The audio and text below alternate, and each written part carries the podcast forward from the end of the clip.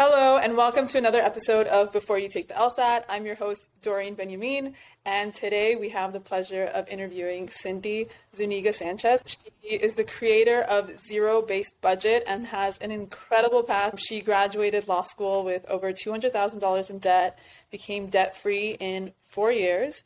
Then she transitioned to entrepreneurship. She's now a published author, and she wrote a mm-hmm. book on achieving financial freedom. I actually have the book right here. Um, we're definitely going to be talking about this. First of all, thank you for joining us. I'm really excited to yeah. do this interview with thank you. Thank you for inviting me. it'd be interesting to mention also that you have over 60,000 followers now on your account with Zero Based Budget. You've yes. been interviewed by Good Morning America. You've been on Forbes, Business Insider, mm-hmm. Bloomberg Opinion, like all over. And a lot of this was because you were willing to be open and honest and transparent about your path Whereas yeah. I think a lot of people, and you've talked about this before, a lot of people have a lot of shame around it. And I understand, right? Like I also went to law school and there's, it's just not something that people really want to talk about. One thing I wanted to start out with is before we talk about how you accomplished the feat of paying off $215,000 in debt in 48 months, which I did the math because I was curious. That's about yeah. $4,500 a month that you were paying yeah. just, just yep. towards your debt. I think since many of the followers on Before You Take the LSAT are pre-law students, I, mm-hmm. I think I would just want to start with with our conversation on how can you avoid being in that position in the first place, right? Because your entire book, a lot of it is focused on okay, when you have debt and when you're thinking about budgeting and all of that. What yeah. about before you even get to that point? You know, if you can be thinking about it and proactive before you get into law school, what are some things you wish you knew before you even took the LSAT and you started law school? Yeah, I think that recognizing the dramatic impact that a strong LSAT score can have on scholarship opportunities is really prudent. You know, it's something that like you'll hear a lot of people that will say like no no it's fine. You're you're okay or we'll brush it off or we'll say oh there aren't many scholarships available. That's correct. There aren't many scholarships available for law school. Like they're much more limited. But you are going to have a better chance if you have a stronger LSAT score, period. Right. So like, and that, that might be a lot of pressure on people, right? Like that's kind of, this is like a hard truth, right? That we have to kind of, you know, really confront is the fact that the stronger of an LSAT score, of course, combined with a strong GPA, the more likely a school is going to want you, right? Like they're going to say, oh, wow, this, this candidate is really attractive. Uh, maybe we can offer them X, Y, Z dollars. So I would, if, if I knew just the sheer weight that the LSAT had on not just law school admissions, but scholarship opportunities, I think I would have gone even way above and beyond when it came to actually studying for the test. You know, perhaps doing more uh, tutoring and like private tutoring if possible, uh, which that does come with a cost. I'm not trying to ignore the cost at all because that is expensive. Um, but I really think I would have tried to look at more resources rather than just going through like the Kaplan class that I took as a college student. You know, I'm very transparent when it comes to these things. You know, to make a long story short, I just wish that I would have really, that somebody would have told me just very honestly, very bluntly, that the stronger of, a, of an LSAT score that I can have, the more likely that I'll have um, access to scholarship dollars for the schools that I wanted to enroll in. Yeah. And that's not to hide the fact that I actually did wind up getting a half scholarship, but we can talk about that too. I mean, I think that's a big part of your path, right? Too is the yeah. fact that you graduated. I think we talked about this right before we started recording, but you graduated two hundred fifteen thousand dollars in debt. A minor portion of that was credit card debt, but I think you yeah, said ninety yeah. percent of it 90% yeah. of it was law school debt. Um, yes. But that was even with a scholarship, which I think a lot of yes. people don't realize that you can graduate with that much debt after. And I don't want this to scare people. I mean, another thing yeah. we had talked about earlier when we were planning this podcast was it's it's kind of like scary to have these conversations. I think a lot yeah. of people tend to avoid it because it's stressful. Mm-hmm. And yep. I I'm happy to also be transparent and say, even for me, like, even as I was reading your book, I felt like a resistance to this is so stressful. This is so much. This is like learning a new language. And that's what, something that you said in the book too. It literally yeah, is like learning is. a language. But I also found that, you know, one of the ways that you approached it is you just listened to a lot of, I think the first thing you ever did was you just typed in on Google, how do I get out of debt? Yes. Is that right? That is That's literally the... what I did. Oh I just Googled it. Like I went to my laptop and Googled, how, oh how do, I... I... get out of debt? But That's I think I... that, yeah, I think that speaks to everyone starts somewhere. You left a $300,000 big law salary to be able to pursue yeah. this full time. So I I want people to know like it can start with something as simple yeah. as a Google search. But then you ended up finding a lot of different resources because you wanted to find more people who right. looked like you, more people of color, immigrants who were talking about the same concepts but from a different perspective. Yeah, yeah. I mean, you know, when I went to the bookshelves, all I saw were books from predominantly white, male, older mm-hmm. authors. And yeah. I read those books. You know, I'm not going to say that those were bad books or that, you know, you shouldn't read them. I read those books. But the thing is that I didn't see my story at all reflected in any of the authors, really, you know? And so for me, it was a matter of how can I contribute to this? You know, the, the, the wealth of resources that's available to people. How can I insert my story as the daughter of immigrants, as a first generation Latina, as someone from the Bronx, as a woman? You know, how can I add to the conversation. And that's why I really reflected on the impact that books had on my personal story. And I thought to myself, what impact would it have been if I had read a personal finance book written by a Latina? You know, like to me, it would have had a dramatic impact. And so I set out to write the book that I wish I would have had access to. Uh, and with that said, you know, my book is accessible to people of all races and genders and backgrounds because I think we should all learn from different people, right? We should be learning from different writers and authors, not just the the typical older white male author uh, that we'll find, you know, a bunch of their books for the past like you know, some of it which hasn't been updated in the past like decade or so, you know, uh, just having information that's relevant, that's fresh, uh, and that is just relatable too is always really important to me. I don't know that we talked about this before, but I also come from a family of immigrants. I think you had talked about how your dad immigrated in the 1970s yeah. from, is it Honduras, from your, yes. your dad, and yes. your mom was from Ecuador. Mm-hmm. Yeah. And so a lot of times people see coming from a background of like immigrant family, it's often seen as a disadvantage. But one thing that mm-hmm. I liked about your story is when you talked about Big Law, you were seeing the positive sides where a lot of times like people you only hear the negative online at least. It feels yeah. like there's so many negatives that are talked about. So i'm curious if you could share some of the positives of coming from your background. You know my parents they had very limited financial literacy right? Like they couldn't really teach us necessarily too much and by us i mean my sisters and me about building credit or investing things like that. But something they did teach us a lot about was being very careful when it came to debt. And I unfortunately did not listen to my dad as much as I should have when it came to credit card debt, which he always said was like, it's very dangerous to get into credit card debt because it's really difficult to get out of. My dad was really right about that. But something that my parents never, you know, uh, uh, steered away from was investing in our education. Like that's always been front and center, extremely important. They invested in our education uh, from when I was a little girl. You know, I went to Catholic school from kindergarten to 12th grade.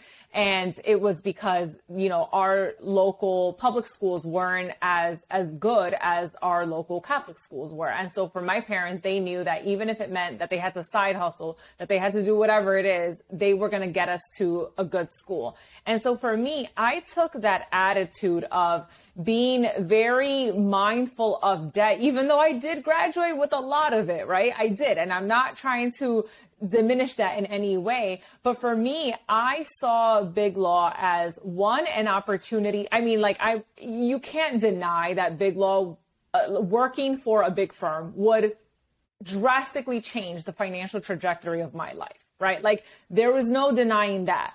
But then also it's this it's this mindset of also giving things a chance, right? Like being bold. And my parents have always been bold and and I mean they immigrated, right? Like how you cannot get much bolder than that. Yeah. And so for me, I thought, you know what?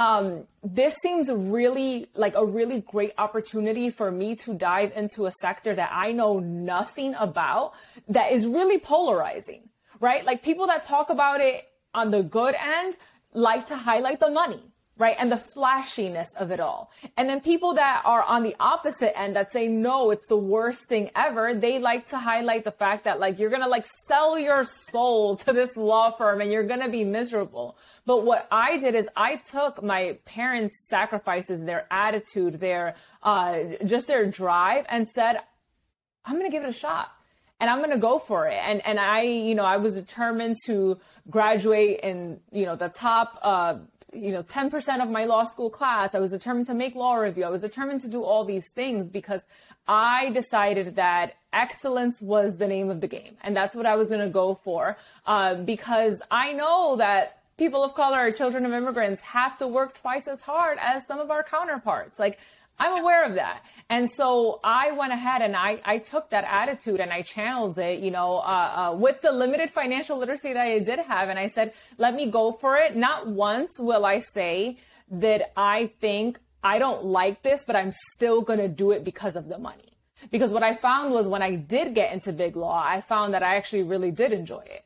And I really loved my firm and I loved my colleagues genuinely, you know? Um, and so for me, it thankfully for the time that I was there, it served multiple purposes from building me as an attorney to exposing me to the types of cases that people can only dream of, you know, the skill building, the camaraderie, the, the, the amazing, uh, the opportunity to learn from amazing attorneys, right? Like all these things that it exposed me to was, was beyond just the money uh, but also, of course, again, as the child of immigrants from a low income community, the money was a game changer. And and it has been because it helped it helped really set that kind of like financial foundation uh, you know in terms of helping me pay off my debt build my credit build my emergency fund build my investments uh, and and then ultimately do what i did which is you know exit big law and uh, and start my own business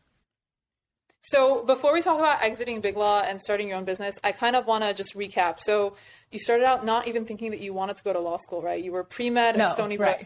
Right. yes. pre-med at Stony Brook, full scholarship, room and board, everything covered. Yep. And then you decided to do a fifth year that ended up putting you, I think, slightly, was that slightly yes. at that Yes, point? yeah. Yeah, and like $10,000 about. Mm-hmm. And then you interned, you interned for Hillary Clinton, is that right? I did. I did. Yeah. Yeah. I did only for like a couple months though, because I interned when uh, President Obama appointed her as Secretary of State. So I kind of got the boot, but it was okay because I got the boot to Senator Schumer's office. And so I interned for him for about a year and a half, two years. Yeah. And so, and then your long term goal was to become the first uh, Latina U.S. Senator. Yeah. Um, yeah. And so you've I always been very politics. you wanted to get into politics, right? So that was yeah. your long term goal. Then you went into law school. You chose your law school. You went to Cardozo. You chose it partially mm-hmm. because you got um, scholarship money. You, yeah. You ended up dominating by being top 10% of your class. You got onto law review. So before we move on to post Big Law and during Big Law. I want to hear a little bit about how you were able to get yourself to the top 10% of your class. Yeah, yeah. So I, my first semester of law school, I really struggled. So I did a three semester program when I started at Cardozo. I was basically like, technically I was considered part time. I started in May. So mm-hmm. there's a program called the May program that Cardozo offers where you can start in May, which means that I started law school three days after graduating from college. Uh, don't recommend. Really, really crazy. Um, but you know, whatever. I did it. And so I started in May and then um, I did the whole summer. And then in the fall, I started with the rest of my class. My program, we had probably like 90 or 100 students or so. And that summer, I did really poorly. Like I got like B's and B minuses. Like I had never seen those types of grades in my life. And it's because it was a huge shock of going from undergrad to law school. And I didn't know what the heck I was doing. Like, my classmates seemed to be so confident and a lot of them had gone to Ivy League schools. I didn't. I went to a public university in New York. And I was just like, what the heck am I doing here? I don't belong here. I am not smart enough. There's no way I'm going to make law review or graduate or even get to the top 10% of my class or anything like that. The biggest thing that changed my life was my academic advisor. So I went to the academic advising office because I was like, I need help. Like, I, I don't know what the heck I'm doing. And I sat down with her and coincidentally, um, she is Honduran. She's a Latina. She went to Yale Law School. So like, obviously, you know, brilliant woman, the whole thing. And she sat me down and she basically taught me how to take tests. Wow. And that's wow. That's what changed everything for me when she taught me, like, this is how you take a law school test, I was like, oh, this is very different than how I was taking exams. Like, I thought you need to just like cram all the knowledge that you possibly can, try to memorize as many cases and, and, and little, you know, nuggets as you possibly can, and then just dump everything on the test. That's what I thought exam taking yeah. was. And it's not at all right? It's really understanding what is the call of the question first and foremost, right? What is the law that's applicable? Apply that to the facts. Do the whole IRAC situation, right? And like be very methodical about it. It's not about writing, you know, a thousand words per se. It's about giving the professor what they really want, which is answering their question and giving, backing that up with reasoning with logical reasoning, like really walking them through how did you get to that answer? Because even if that answer turns out to technically be incorrect, if you give the, the thorough and thoughtful reasoning, your professor will say, hmm, you know, and in some cases might even be like, yeah, maybe I can see that. I can see how yeah. the student came to that. And so when I learned how to take exams, my life changed completely. I mean, it went from me being a B, B minus student to being, you know, A minus, A, and then my last like two years, like practically like a straight A student. You know, it's wow. because I had kind of like cracked the formula on how to take exams. And that's not to say, right? I, I, I want to, again, have a transparency moment here. This is not to say that you can just like, you know, skate through the semester and that the semester is no big deal and that you just need to perform well on the exam. Now, for your grade, yes, you need to perform well on the exam because we, you know, we're, we're graded on a bell curve, right? And so there's going to be a lot of, you know, B's right here in the middle, and there's going to be very, very few A's, and there's going to be few like C minuses or like failing grades, right? But how do we get past that, like the hump of the bell, bell curve towards an A? And it really comes down to being really diligent about, for me, outlining was major. You know, on Fridays, Fridays were my dedicated days. I usually never had a class on Fridays, and Fridays were my dedicated days to outline my classes from that week. I would go ahead and just think about, all right, what did we cover in class this week? What are the points? Outline it. And anything that I didn't understand, Doreen, I would highlight it. Anything that I did not understand was highlighted. And the next week I was in my professor's office hours. You know, so it's a lot, right? Like I could go on and on for this, but I think that the way I handled law school is really how I also handled learning about money, right? It's really thinking about like, okay, what are the logical steps that we need to take? What is a plan that I need to follow through in order to get the results that I want to achieve? And I think that when you start shifting your mind from, I just have to learn all the things in the world to really thinking about what is my objective and what do I need to do to get there? That mindset shift that occurred in, you know, while I was in law school has played into a bunch of things, including even the work that I do now. You know, this is not something I was originally planning to ask you about. Yeah. It sounds like something that you've conquered is being able to set and achieve your goals. Yeah. And I think we heard a hint of that when you talked about how you literally just Googled how to become debt free and, and took that first step. Is there any other advice that you would share in terms of like goal setting and achieving that has worked specifically for you, whether it was in law school mm-hmm. or in budgeting? Yeah. So I think for me, it's always, it, you need to set up the system to help you achieve your goal, right? So if yeah. you have not read the book Atomic Habits, I highly recommend it. It's a great book.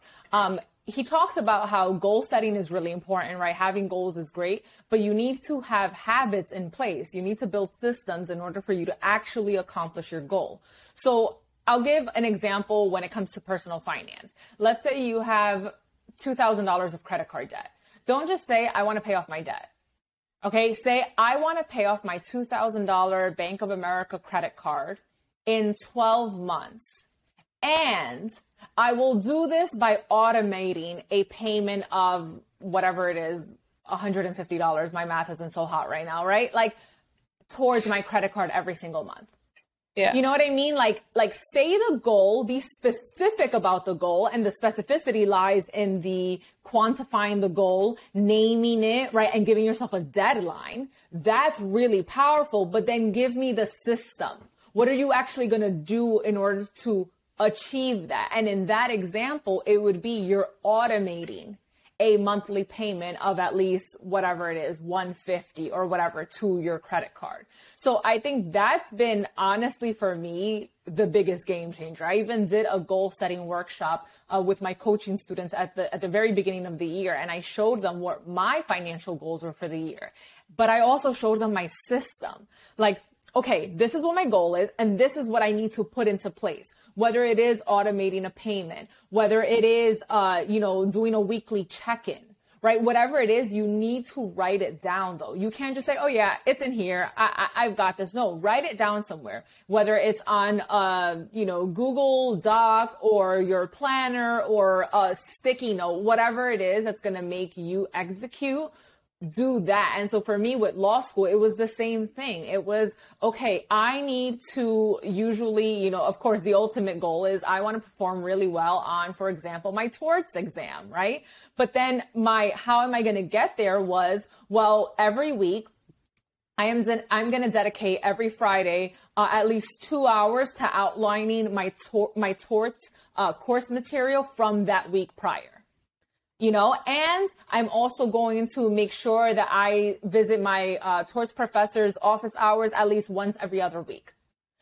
These are things that are going to actually allow you to reach the goal rather than you just saying, I want to get an A this year, this semester. Like that's fantastic. Everyone does, right? But what are you going to actually do in order to accomplish that? And and what would happen if you like one week didn't meet your goal? How would you respond to that? Yeah, and that happened all the time because work right. accumulates, right? Work right. accumulates. And so I'll use the example for law school. When work did accumulate, I always tried to make sure that no matter what, I would leave buffers of like free time in my schedule.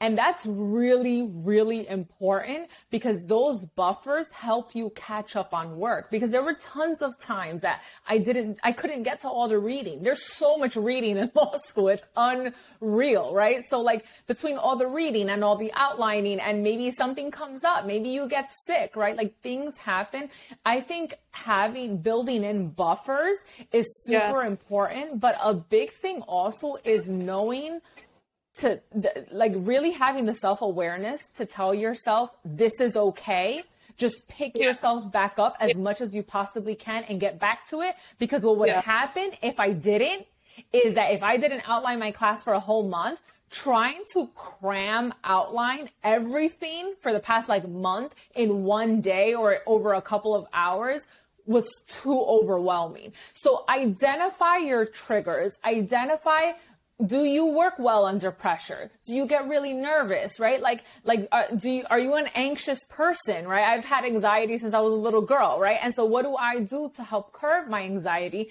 Building buffers of that kind of like free time that like little bonus time sort of is super super important. And i actually build buffers uh, in my budgeting too because it it gives you room to be human. It gives you room to go over budget. It re- gives you room to make mistakes, right? Yeah. And so I think that the this idea of buffers is so important and is something that I did in law school. I did it as an associate and I do it now as an entrepreneur, as someone that budgets, like the whole thing.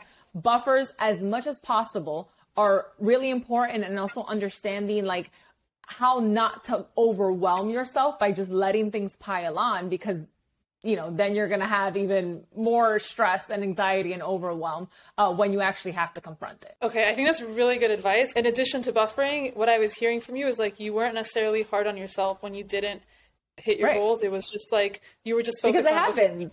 Yeah, all the time. uh, so I want to ask you um, about Big Law. And sure. this is again because a lot of a lot of followers of Before You Take the LSAT are really considering their different career paths. And one thing mm-hmm. you had mentioned is that you did not know about Big Law before you started law school. Is that right? No. Not at all. you all. hadn't even no clue. Okay. so, really briefly, what did you learn about Big Law being in Big Law as a commercial mm-hmm. litigation attorney? What do you wish you would have known before you got into Big Law? Yeah, so I went to law school because I wanted to run for office. That was like my whole big goal, right? Was well, I want to be a politician. So a lot of politicians, from what I can tell, have law degrees. So yeah. law school seems like a good option for me. Uh, but in the interim, of course, you don't just like graduate from law school and become a politician. That does that's not what happens. So of course, I thought that I would go into the public sector or you know work for government in some capacity because that's all I knew. If you don't expose people to certain paths, how will they ever know that it's an option available to them? And so 100%. for me, I was never exposed to big law. I had no idea what the heck big law was. All I know is that when I started law school, everybody around me was talking about it. And I was like, oh, what's that? And I found out that back then, so this is 2012, back then law firms were starting first year associates at $160,000 a year. And when I heard that that was the starting salary, I was like, ooh, tell me more, right? Like, what is this? And, and I was intrigued. I realized that Big Law is really referring to the AmLaw 100 firms across the country, top revenue producing law firms, the law firms that you think of that have the big fancy cases and the whole thing. But I didn't understand the kind of work that they did. What I did know is that these big law firms have summer associate programs. And that means that they go ahead and they recruit from law school. So you have your interview after your first year. You interview with a bunch of different law firms, typically through OCI on campus interviews. So that's what Cardozo did. You can kind of like bid on law firms. Different law schools do it different ways. But for Cardozo, you got to like bid on different law firms and the law firms would basically pick you like, oh yeah, like let's look at her GPA. Let's look at her class standing. Let's look at all the things to determine if they wanted to invite you for a screening interview. That was the step one. Okay. And so I did that. I bid on a bunch of law firms. I got a bunch of different interviews and that alone was like, super exciting, right? Like, oh my gosh, got an interview, amazing. I went to the career center to get coached on how the heck do I interview for these like big private law firms that I know absolutely nothing about. And, you know, I was told to definitely research the law firms, research who was interviewing me. The career center was super helpful in helping guide me. I also talked to a lot of law students that had interviewed at these firms and had were summer associates at these law firms and I asked them directly, "Hey, will you do a mock interview with me?" Mock interviews are your best friends. I did all the mock interviews because I remember my first set of mock interviews were atrocious. Okay. So bad that like I had this man at the career center. I don't even remember his name. He told me he was like that that wasn't good but we're going to try that again. okay. You know, and it's like, but that candidness is what helped me. And look, being a little uncomfortable, but having the self awareness of, you know what, everything that I'm doing that makes me uncomfortable is getting me closer to my goals. That again is what brings out the excellence in your character. And so for me, ultimately, after I did my screening interviews, then you're invited to your callback interviews. These typically occur at the law firm and it's like a whole day thing. They're really exhausting. Uh, you interview with like four different attorneys. You have to like have your best smile on and like your best attitude. You have to know a little bit about who's interviewing you, right? Because you want to make sure that you build some natural rapport. Uh, the best thing that I learned about interviewing was make it less of a Q&A and more of yeah. a conversation. And that was really, really important. And so long story short, went through on campus interviews. I really fell in love with my law firm, Venable LLP, national law firm based out of originally Baltimore, but has offices in DC, California, New York, and recently I think like Chicago and whatnot. And I automatically knew that's my law firm. Like I connected with the attorneys during the interview. I was like, actually, they started interviewing me in Spanish because my resume had fluent in Spanish. and the partner who was a white man with a non Hispanic last name, that's also another lesson for you. Don't ever assume anything from anyone because this man started the interview by talking to me in Spanish. And I was like, oh, okay, this is what we're doing. And the first set of maybe like two or three questions were in Spanish. Why? Because on my resume, it said that I am fluent in Spanish. So that's another lesson. If you put down a language, assume that your interviewer knows that language. But immediately, I just vibed. I vibed well with them uh, during the callback interview. All my four interviewers were really great. And I was like, this is the law firm that I'm supposed to be at. And I got the offer. I did the summer associate program there. Once the program finished, they offered me a full time role as an associate at their firm, um, specifically the commercial litigation group. That's one of the groups that I was exposed to while I was a summer associate.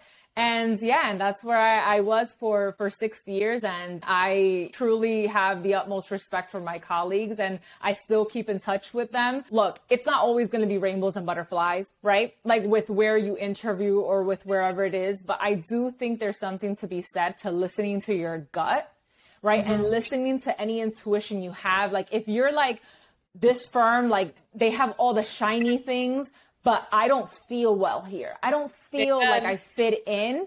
Listen, mm-hmm. listen to that. Cause otherwise you're probably going to make your, your exit in like a couple months after you start.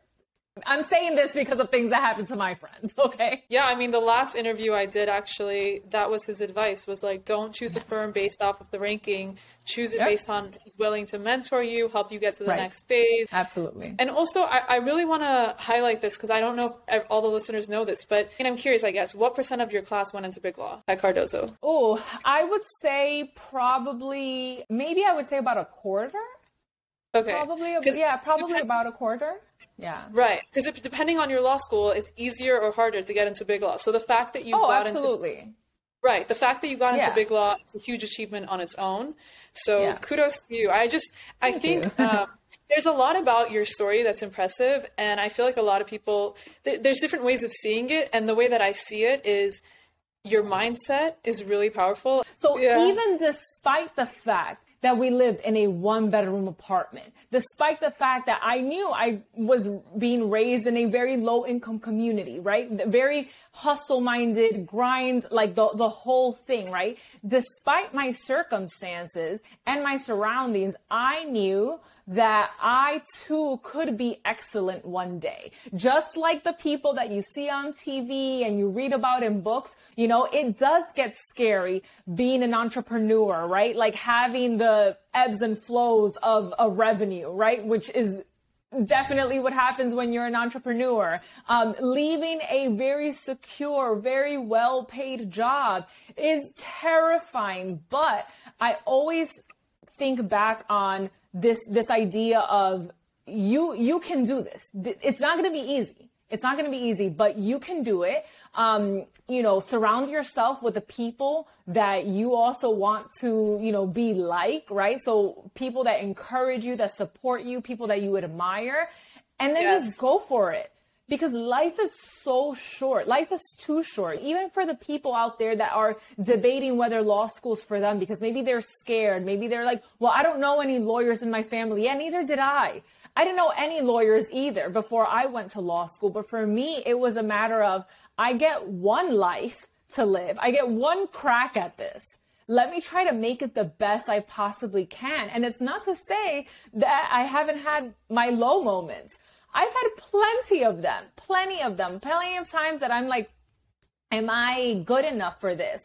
Who am I to be teaching about this? You know, why the heck bother going to law school, incurring all this debt, becoming a lawyer to then just become now an entrepreneur? Like, what are you doing? Right? Like, I have had those thoughts all the time. But ultimately, again, what keeps me grounded is my family's focus and determination to make the American dream whatever that means to you. But for us, what it meant to us is like really having security and stability, really keeping that at the forefront of our mind. That's definitely what, what I've done, what my husband's done, my sisters have done as well. And that's the way that we get to honor our parents' sacrifice is by not ever believing that failure is an option.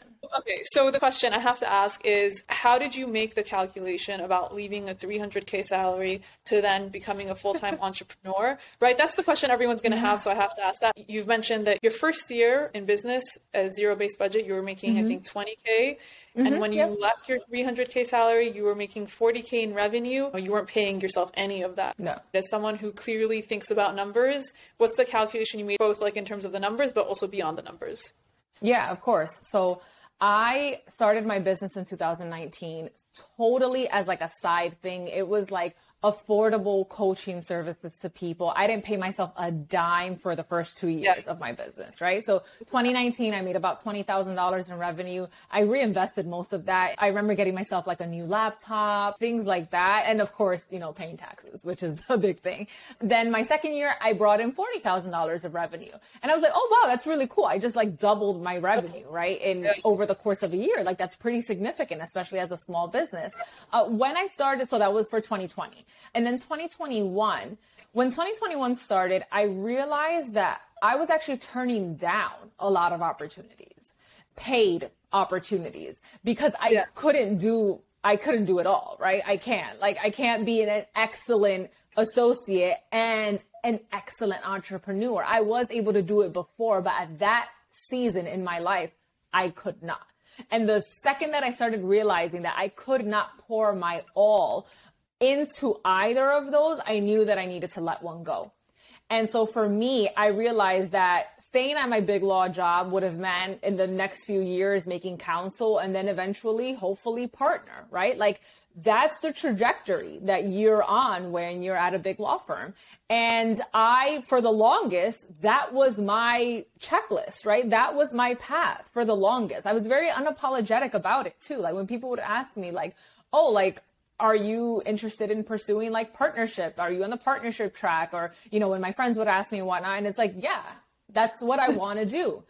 But then I realized that with my business, it was this whole other world that the scale, the reach was limitless. And yeah. so I thought to myself, this can be pretty great.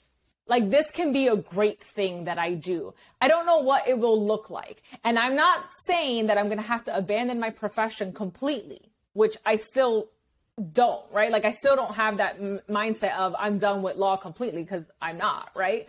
Um, and we've talked about this before, but for yeah. me in that moment, it was like, I can start growing my business a bit. Um, let me give this a chance because I'm starting to realize that I'm turning away opportunities rather than being able to like dive into them.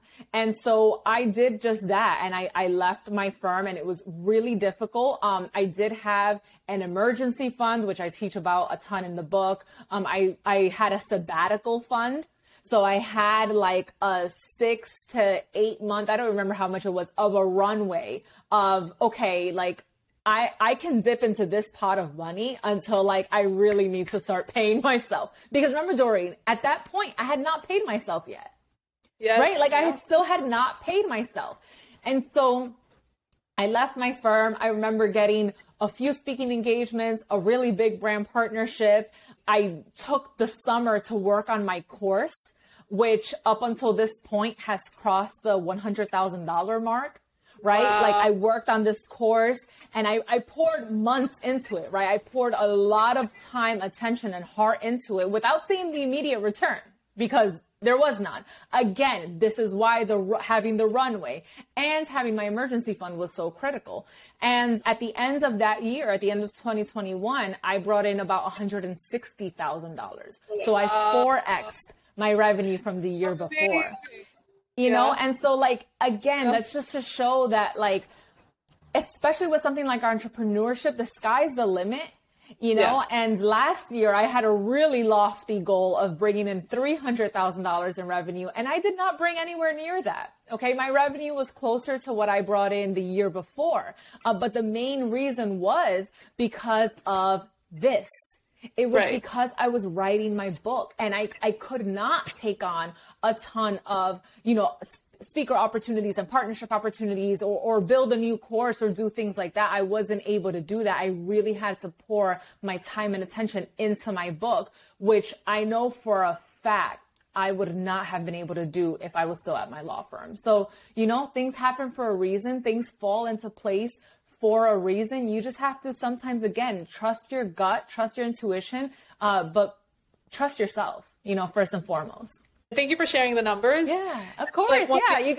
you know I love numbers, girl. and I, I think it, it's really helpful for people to hear that right? Yeah. And I agree, the yeah. sky is the limit, but it's cool to hear you say, look, I set a goal, I didn't reach it, but I was still proud of myself because I knew what I was working towards. Yes. So let's talk about the book. Um, yes. I think thing people would want to know and what I think inspired the book in the first place, yeah. right, is being able to pay off that 215,000 in debt. Right. We started this com- this whole conversation in the podcast with okay, how do we get to a place where we're not even in 215,000 in debt? Yeah. But what about yeah. for the people who are in debt and now have to mm-hmm. figure out like okay, what's my first step? Like cuz a lot of people I, I think, right, and you would know better. I feel like a lot of people try not to think about it.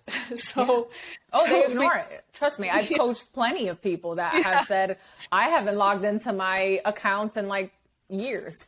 you know, like I, I, get it. And, and I, th- I think my first thing, first and foremost, especially for those graduating from law school, which is super expensive is to first and foremost understand your loan forgiveness options, right? That's your step one is can you get your loans forgiven in any way? So if you are going into the public sector, you have the public service loan forgiveness program. Okay. And I definitely, definitely want you to do ample research and really look into that. Um, there are there may be also other programs available to you. I believe it's Texas that has a spe- so look into state run programs. I believe it's Texas that has like a state specific uh, loan forgiveness type of program for lawyers. You know, so look into the options for loan forgiveness available to you. Okay, that's step one. So for me, I knew that that was a non-starter, right? I was going into big law. I was going into the private sector, so that option was not going to apply to me. But that's okay because then I took it to the next step, which is how much am I going to have to pay off? What's my monthly payment going to look like? Like, get your numbers. Understand your numbers. Understand how much are you going to owe in, in, in total, like with the interest um, included. And sometimes lenders will make this information easily available to you. Sometimes you have to call. Sometimes you have to play around with calculators, right? But understand how much am I going to owe when all is said and done. And so you want to look at your numbers. How much is my monthly payment going to be?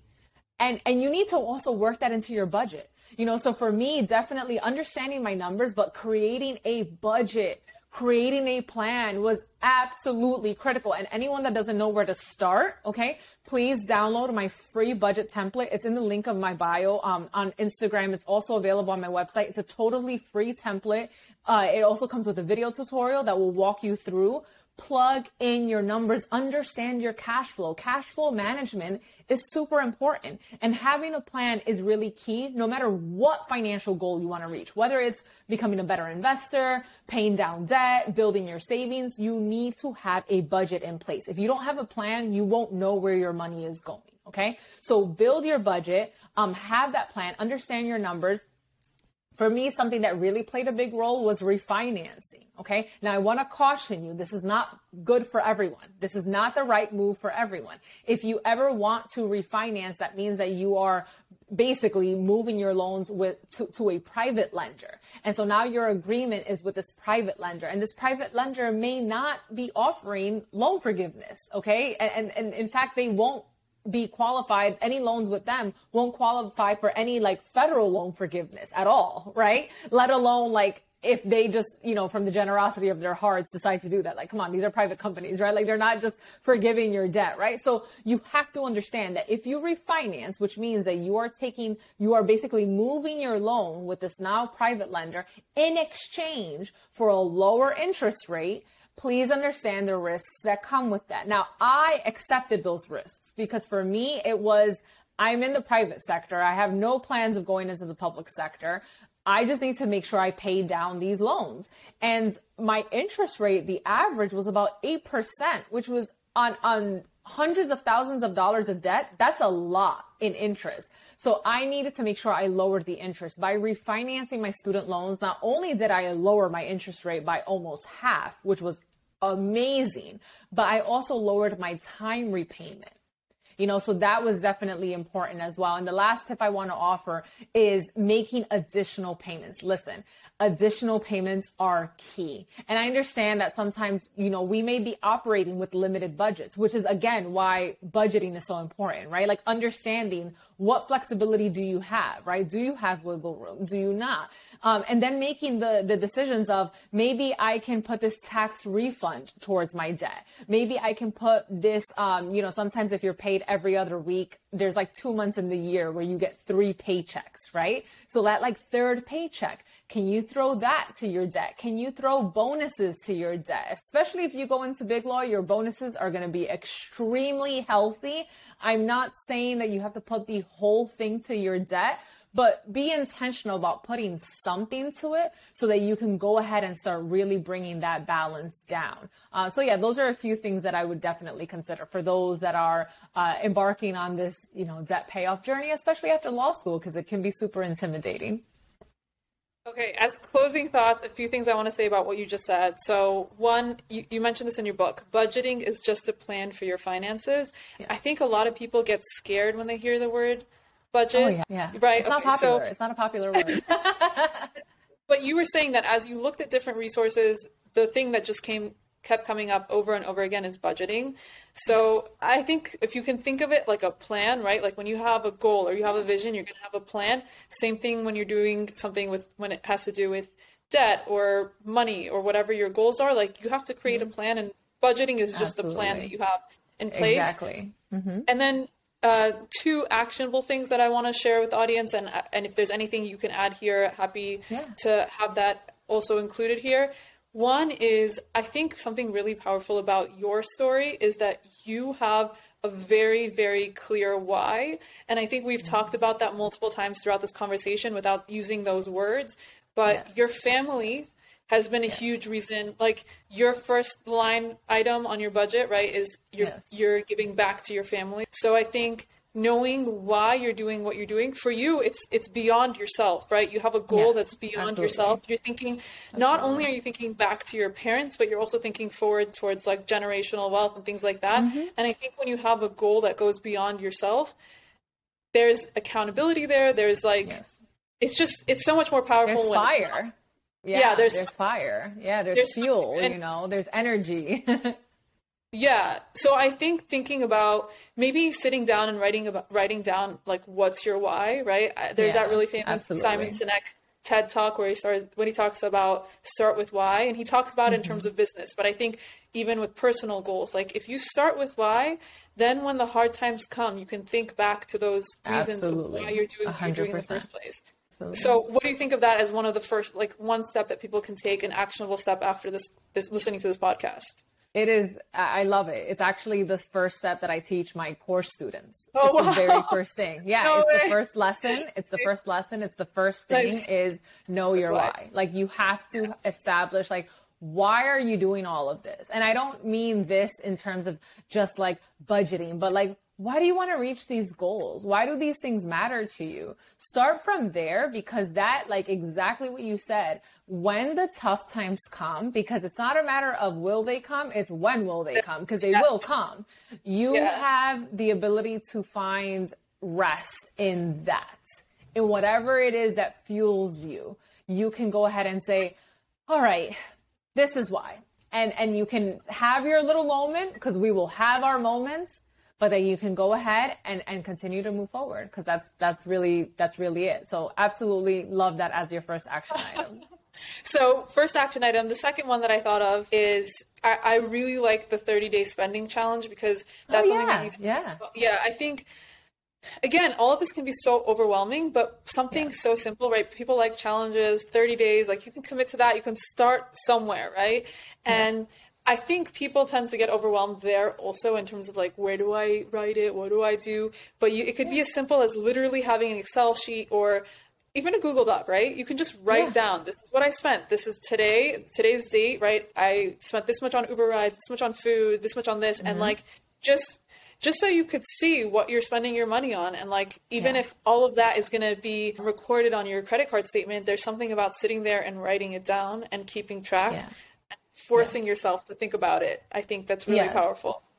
Yeah, because it makes you realize like what are you spending your money on? You know, most of us we don't know and we're also not calculators, right? We can't just like automatically say, "Oh yeah, like last week I, you know, spent a total of $374.89." Like we don't know that, right? Because like we again, we are not calculators. We are not having this log in our head. So it is really helpful if you go ahead and you do a challenge. You know, I would recommend, um, you know, you can do like a little spreadsheet, a Google Doc, whatever is easiest for you. Have the date, you know, have what the item was. Um, let's say you did grocery shopping write down the amount, right? Because that just allows you to like confront, okay, this is how I am spending my money.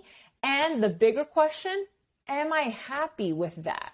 Like, am I okay with how I am spending my money? What are the feelings that I am having around this spending? Do I feel guilt? Do I feel shame? Do I feel joy? Do I feel fulfilled? Like, what is it that I'm feeling? You know, and it's really important. You know, you do it for 30 days. It's not going to take forever to do, right? It takes two minutes of your time at the end of the day. Like, literally, all you do is ask yourself, what did I spend money on today? You probably didn't spend on more than like maybe four or five different transactions, right? I mean, think about it. Like on a and on a regular day, you're probably not spending on so many things. Now, if you wait until the end of the week or the end of the month, yes, it's going to be super overwhelming, right? But if you do this on a daily basis, just for 30 days, it's going to help you really build that awareness. And just again, awareness is so critical, right? In this whole journey, uh, whether you're in law school, thinking about law school, post law school, having self awareness, I think is incredibly important. And I think you still use 30 day challenges. I don't remember what it was for. If it was yoga or something else that yeah, you decided yeah, to, yoga. So you, mm-hmm. yeah, you still use it for for other parts of your life. I think it's it's an easy in, right? Like yes. I think sometimes we yes. think of foot in the door technique when we're thinking of like a salesman, like a you know, yeah. like something sleazy. Yeah. But you can use the foot on, in the door technique for yourself of just like yes. let me get myself started. Yeah. And just to round it out with a third one, I was just thinking about how you talked about I think it was forty dollars per paycheck or maybe even less that you were dedicating towards investing before yeah, you even paid off. Right before you even paid off all your debt, um, and that was like an you know just building the habit. It wasn't even about yes. like making money off that investment yes. necessarily even though you could. It was just building a habit. So yes. do you have any tips for for people who are listening in terms of like what's like something really really small that they can do now to build a habit that um, maybe could be something long term absolutely. Every paycheck automate 10% of your paycheck into a savings account. Easy. It'll take you a couple minutes to just calculate what that number is and and and and just do it. Just build the habit right? And maybe maybe you're to say cindy 10% no way. I absolutely cannot afford that. Can you do 5% right? Like pick the percentage that is it, that fits with your budget. Something small even if it's $20 right? But build a habit. Even if you're doing $20 every other week every time you get your paycheck to your savings account that's mm-hmm. powerful. And once you start building that habit, then you can focus more on the increasing the amount. You know, maybe you're going to start saving for something else as well, right? Then you can do all these things, but just having your, which I believe should be everyone's priority, their emergency fund, really starting to feed into that and being, being intentional about it is something that I think absolutely everyone should do, even if you start with, like I said, 20 bucks every paycheck. Like, start somewhere. Well, Cindy, this was amazing. I feel like there's a lot here that people can take away, especially hopefully these last few things we talked about, people can actually apply to their life so immediately. Yeah. Even if they pick one thing out of those three yes, things we talked Absolutely. I, if you do want more information, I think reading yes. this book. So I will say, when I first picked up this book, I'll be very honest, it did, it really did feel overwhelming, even looking through it. And then yeah. as I read it to prepare for our podcast, I, I really feel like you broke it down so easily and simply. Thank like you. there's, it's almost, it almost reminds me of IRAC, you know, like for the bar exam. Thank you. you yes. Of like, I love it. Yes, right? exactly. Yes. Right, it was so clear, and also you have you talk about Drake in here, right? What's your net net network? and you, and you got to keep it relevant. You got to keep it relevant. You got to keep it fresh. And, and, also the names that you use, you talked about how you were intentional about using some of your friends' names where yes. there's more representation and people can yes. connect. So I just think that there's so much here. And if anyone wants to get started on their journey, including for me, this is something I want to dive deeper into. I really right. feel like you did a really good job of breaking it down step by step. I can't imagine how much work it took to put this book together. Where can people find yeah. your book? Where can they follow you? How can people learn more? Thank you. Thank you so much. First of all, thank you for your words because as an author, like that's exactly what you only like dream of hearing is that like your book was very clear and easy to follow and like you know i'm yeah. like yes that is exactly what i was trying to do with my book you won't find like you know pages and pages on end of just text without like being broken up or without examples because like I will lose attention, you know, my attention span will not last that long, especially with a book that is conveying a lot of information that you are probably really learning for the first time too. It can get super overwhelming. So that definitely means a lot to me. I really appreciate that. Um, so you can find me, I'm most active on Instagram at zero based budget. Uh, but as far as my book, you can check out my website, zero dash based budget.com slash book.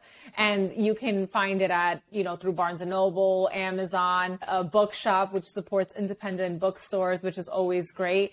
And yeah, I mean, it's it really means a lot, you know, especially as a first-time author, uh, but also as a Latina author in personal finance. You know, having the support of people like yourself, of you know your community, my community, like this is how I am able to do this type of work. And I hope that there are many first gen, you know, black, Asian, Latino, native uh, diversity when it comes to personal finance authors. I hope there's a lot more to come because our stories matter and they should be told. And I think that it's really important that everybody recognize that we all have our own stories.